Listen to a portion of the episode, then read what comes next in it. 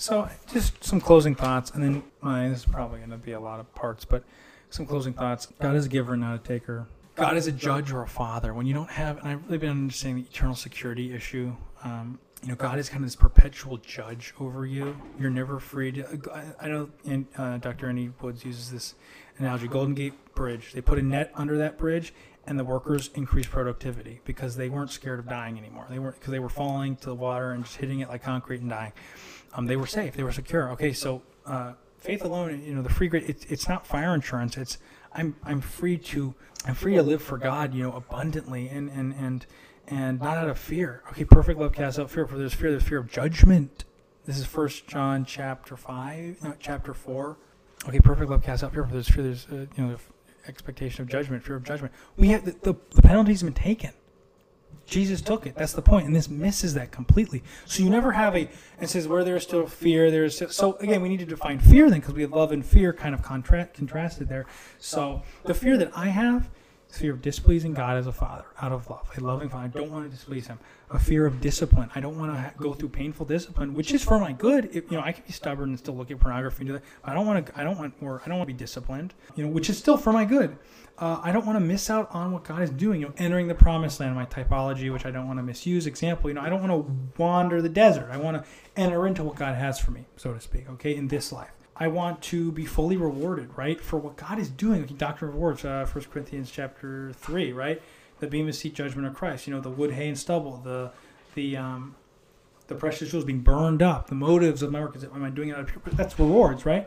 I don't want to miss out on that this is you know an eschatology position I have, but you know the messianic kingdom, you know Jesus coming back to earth, reigning. I can't, I can't believe that, but you know reigning with Christ, being a king and a, being kings and queens with Christ. That's what the children of God are. You know, being prepared for that, being able, you know, here you've done well with what I gave the talents. I hope I'm you know correctly interpreting that parable. You know, you know here go rule over ten cities. You know, like just I want to like that's why I'm not it's not just, oh, fire insurance, I don't want to go to hell. It's so much more than that. God wants you to be a son. He wants you to be a co-heir, to rule with him, you know, to have the crowns, right? You know, the one who overcomes will receive the crown of life. You know, this is uh, James chapter 1. So it's like just really important stuff, you know, and so that's why I'm, that's the fear. I don't want to miss out on that. I don't want to hurt God. And the person who was a uh, former um, PLM staff, they told me what changed their life was when they said, I'm tired of hurting you, Jesus I'm tired of hurting you. God can't be hurt. Our Stoic philosophy version of God's immutability. Yeah, but God has emotions. God regretted. God grieved to his heart when he had to send the flood.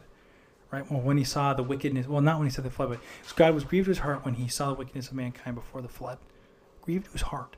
God's emotions are perfect. See, we're made in his image. We have emotions flawed and broken, just like our minds are. Both need to be renewed, the mind and the heart, emotions and the mind. It grieves him when, when I sin. I'm like, I don't want to hurt him. It's like a wife you know, uh, James chapter uh, four or five, you know, adulteresses weep and mourn. You know, you are don't you understand what you're doing to God essentially? You know, so I'm committing spiritual adultery with God when you look at pornography, when you sin habitually. That's what that is. Weep and mourn. That only makes sense if you are saved. You know, you've been God's not divorcing you every time you start sinning too much. Oh, that's it. Okay, we're done. And it's like no, He's always there, and that's why James is saying that. You know, grieve. Do you understand what you're doing to God? You know, that's kind of the picture I get. You know, with that adulteress, like you know, why is it? unfaithful spiritual adultery see the big picture see what's going on so that's that's kind of that yeah, but God, so God is judge to the world, but even as a judge, He wants everyone to be saved. Okay, so I love this verse. So, John 1, a couple verses, John 1, 12. So, God, I relate only to Him as a father, but someone who doesn't trust in Jesus, they relate to Him as, as, as purely just as judge. But this is what the judge wants, okay? But to all who did receive Him, who believed in His name, so that's how you receive Him, believe, He gave, see, you have human agency. That's what I'm trying to point out. He gave the right to become children of God. Okay, when the Holy Spirit convicts you, and I believe it's a, Jesus says, I'll draw all men to my, myself. Okay, God is drawing everyone, period. The Holy Spirit's convicting the whole world. Okay, meaning when the Holy Spirit comes to convict you, you have a human agency choice. Okay, I'm not a five point Calvinist deterministic person. Okay, He gave right to become children of God. Second Peter 3 9. The Lord is not slow to fulfill the promise, as some count slowness, but is patient towards you, not wishing that any should perish, but that all should reach repentance. Okay, and I'm defining repentance as changing their mind to faith in Christ. Okay, okay, here we go. Here's my favorite one. 1 Timothy 2, 3 through 4. This is good and pleasing in the sight of God our Savior, who desires all people to be saved and come to the knowledge of the truth. Okay, that's a great one. desires all to be saved. And then you start, oh, the two wills of God. It's like, okay, whatever. the point is that judge. Okay, someone told me I don't know if this is true, but Satan, hell was created for Satan and his angels. When we sin, we are of the devil, right? Aligning ourselves to the devil. Okay, remember Jesus pays it all, but still, we're still even as Christians aligning ourselves, right? Because like I don't want anyone to perish. I don't want anyone to go there. I want them all to be my sons and daughters. But the only way they can be sons and daughters is if they accept what I've done for them. See what I'm saying? We plead with the world. 2 Corinthians 5.20. Therefore, as God's ambassadors for Christ, God making his appeal, God making his appeal through us, that's me and you, we implore you on behalf of Christ, be reconciled to God. So God's making his appeal, right? Priests represent God. We are a king. Israel's a kingdom of priests, right? Okay. So then, and then also the church is representing God. So, so there's that, you know, be reconciled, please. You know, it's your choice. You when the Holy Spirit convicts you, it's on you now. Okay, because you have the choice. Because you've you've been convicted. So um yeah, so without trusting that Jesus paid it all, you still relate to God with all your debt, sin debt from birth. Um, it's how all are born into this world. Garden of Eden. And I see again the Garden of Eden is a choice of love. He's he's allowing. It's hard. I, I really wrestle with the concept of original sin know, God wanted to show His mercy on everyone. I think it says in Romans. You know, everyone's in disobedience, but you know, He put that tree there. It's a choice. Are you going to do like like we're not robots? Oh, everything's perfect. You know, but but and then there's something about like in the fall we are seeing the beauty of God too to restore man too. Like like while man is a while man is in sin, doesn't deserve it. No one deserves it. No, but God's just but but this is who I am. I am love. God is love, and He's like, let me let me provide a way. Let me satisfy my wrath on myself. You know, this is the Trinitarian God. He's dealing with the punishment of sin within himself. It's beautiful, it's profound. He's like, come and just relate to me as a father now. So there's something profound and beautiful right there. So, you know, 1 John 4, 7 through 8, God is love.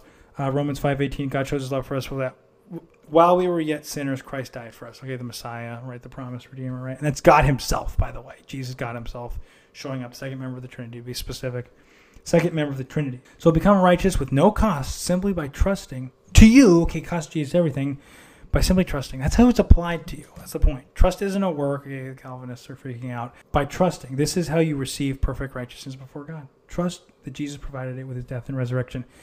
Now you enter sanctification, so justification is done. God only deals with you as a perfectly loved son. God's glory and goodness and our personal goodness or humanity's goodness, they go hand in hand.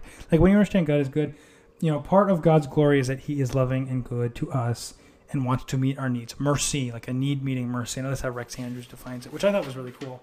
I mean, God's glory is a beautiful thing. I mean, that's that's why we live our lives for it. And then I think a lot of people who talk about God's glory, I don't think are actually glorifying God because they make him into this like selfish God who's proud. And honestly, I struggled with that for years. That's why I hated God so much for many years. So I really understand atheists and agnostics. I get it. They're lies. I mean, you're believing lies.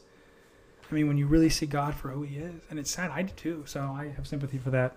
Lots of sympathy for that. So yeah, so I talk about suffering. You know, God even using suffering in life. That's a whole other topic. But yeah, so God isn't trying to to you know they, they about like crossing will at, at uh, pure life. You know, I mean, God's not, God's not trying to destroy your will. He's he want He wants you to surrender it out of love. Okay, to trust Him, not lean on your own understanding, and in all your ways acknowledge Him. But He's not like it's not a destroying his relationship. We just want to okay, it's like a tool on a shelf theology. It's like you're just a tool on a shelf now. God needs to use you here. Okay, he's done with you. It's like, what? No, God is, it's, it's a relationship. So God taught me a lot there. Um, forgiveness and trust are different. I mean, love and ple- being pleasing someone is different. You know, I've been on the receiving end, or I've been on the one who isn't trustworthy but forgiven. I've been the one who's loved but not uh, pleasing. You know, my own relationships, just hurting people. Ugh, just awful. But I I wasn't trustworthy. Oh, oh, you looked at porn again. Okay, well, can't trust you, but I forgive you. You know that kind of thing. Ugh, and I'm just. but now I know how to walk it out, right? I didn't. It all comes down to walking with God. Wow. But um, yeah. So that's kind of how I was appealing. I was like, I forgive you guys, right? I mean, I don't hold. I'm not gonna hold debt against you. God doesn't hold your debt against you. I'm not gonna keep you in my debt prison, but I'm gonna release you, and God's gonna deal with you in love, maybe in discipline, restorative discipline, right? If you're not listening. And same same goes for me, you know. And that's why I'm trying to be honest. I'm like, this is just my, my, my perspective on things.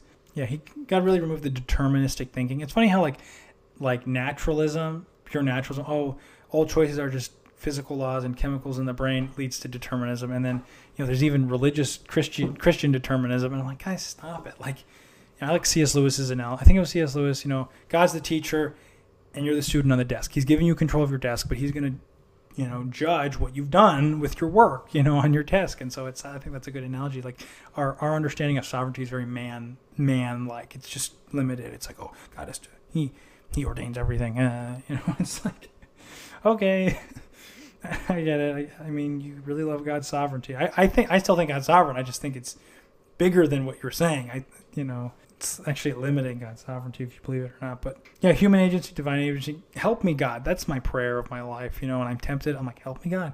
Help me. I want to go, you know, uh, look at porn. Help me. And God shows up. He helps me. He provides a way of escape. You got to believe that He provides a way of escape. And then, like, my heart just starts to change. I'm like, oh, I don't, God, I don't want this. You know, you the new self doesn't want that. But I can choose, this is what Romans 6, 7, 8 about, to set my mind. I am in the spirit, but I can set my mind on the things of the flesh. I can be led by the flesh. I can set my mind on the things of the flesh.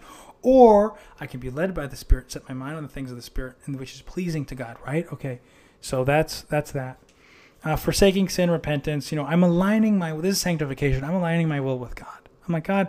I want you know I want what's good. It says God's will is perfect, pleasing, and acceptable. Who doesn't want what's good, perfect, pleasing, acceptable? I mean, this is God's will. My God, I don't see it, but I trust you. You're good.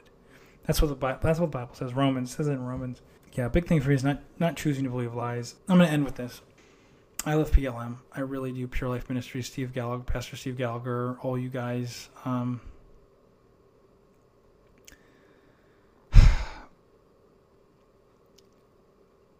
part of me is I I'm mainly grieved, I think. Just saddened because the love you there is a love of God that you are missing. There is a depth of God's love. Like there is a just a relational aspect of love that doesn't have all this crushing and, and crossing. It, it's just beautiful and it's a surrender. It's it's different. And and and I think the reason that you guys some of you, some of you treat men the way that you do there and operate. It's, it's because of that. And I'm going to pray, just God, show them this love. Bless them. Pray that you would restore them to what you have. And if I am in error, God, show me. Show me. I was dismissed. I was. I didn't submit to their doctrine. You know, I didn't submit to their position. I, I didn't believe I could honestly do it. You know, God I believe you took me out. I was there exactly like three months, pretty much. And I just pray God bless them. I they are my brothers. Many of them have such a deep heart, and and God, if any of them there are abusive, are doing wickedness, um, deal with them in love. And I pray that you would make that place what you would have it to be, that they would be in complete partnership with the Holy Spirit, God, and truly seeing men set free to live an abundant life. Not just, you know, oh, am I going to heaven or hell? No, but just be abundant. And I pray that for PLM. Um, it, I mean, you were a, a part of my life. That's why I, mean, I really think that, I mean, God's using you. He is using, I mean, He wants to be with you and walk with you, but He's also using you, even despite some of this stuff, because He just loves us. He's just merciful. He just wants to help. He's like, oh, these men are losing their marriages. I have to help them. And PLM is the only thing there. like, you know, so but I do love you guys. You know, I hope that you you know see that I'm I'm trying to be honest. You know, I I, I really am like seeing victory in my life, and and it's through this relationship of love I have with God. It's not out of fear of hell. It's not out of you know just you know i needed to repent correctly no i was saved and, and, and god's moving and this is an issue of sanctification and loving god and, and worshiping him a worship disorder are you worshiping God? Or are you worshiping porn and self? Like we get that self.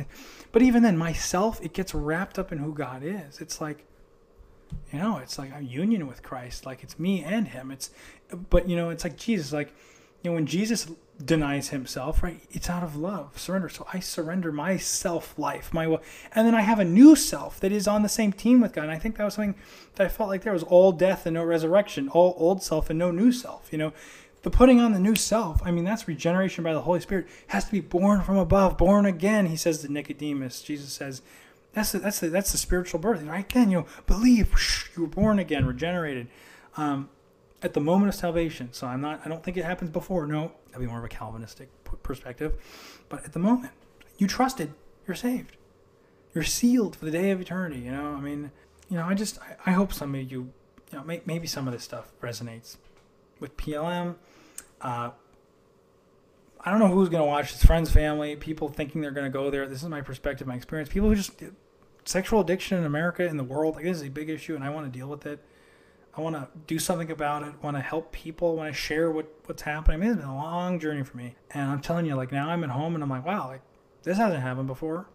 You know, being at uh, PLM, like there weren't temptations, but like I came home, oh, there are temptations, and I gave in a few times, but it's like, oh wait, now this is ha- like this is, and I realized there's a lot of work God had to do about like just me knowing Him, leaning on Him, crying out to Him, walking with Him, and that was was all possible back then? Yeah, but it was like a process I was on to walk with God. And I that's the key. You know, all these addictions, all this stuff, all the habitual sin, it's like a worship disorder. It's like, you know, are you are you communing, spending time with God, worship, and it sounds just walking, fellowship, you know, thanking, glorifying, which means, you know, rightly, wow, look, that's God. Wow, he's a thing worthy of attention and searching. I mean, yeah, keep praying for me. You know, it's it's I mean, it, it is a, you know, it did come down to a teaching thing, but I just, I, I wish you guys well. I pray, you know, for you guys, you know, and, and just continue to, to just seek God, seek Jesus. What you told me, seek Jesus.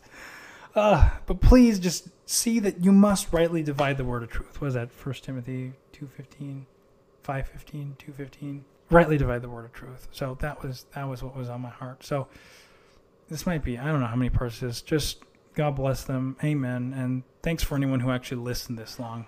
Bye bye.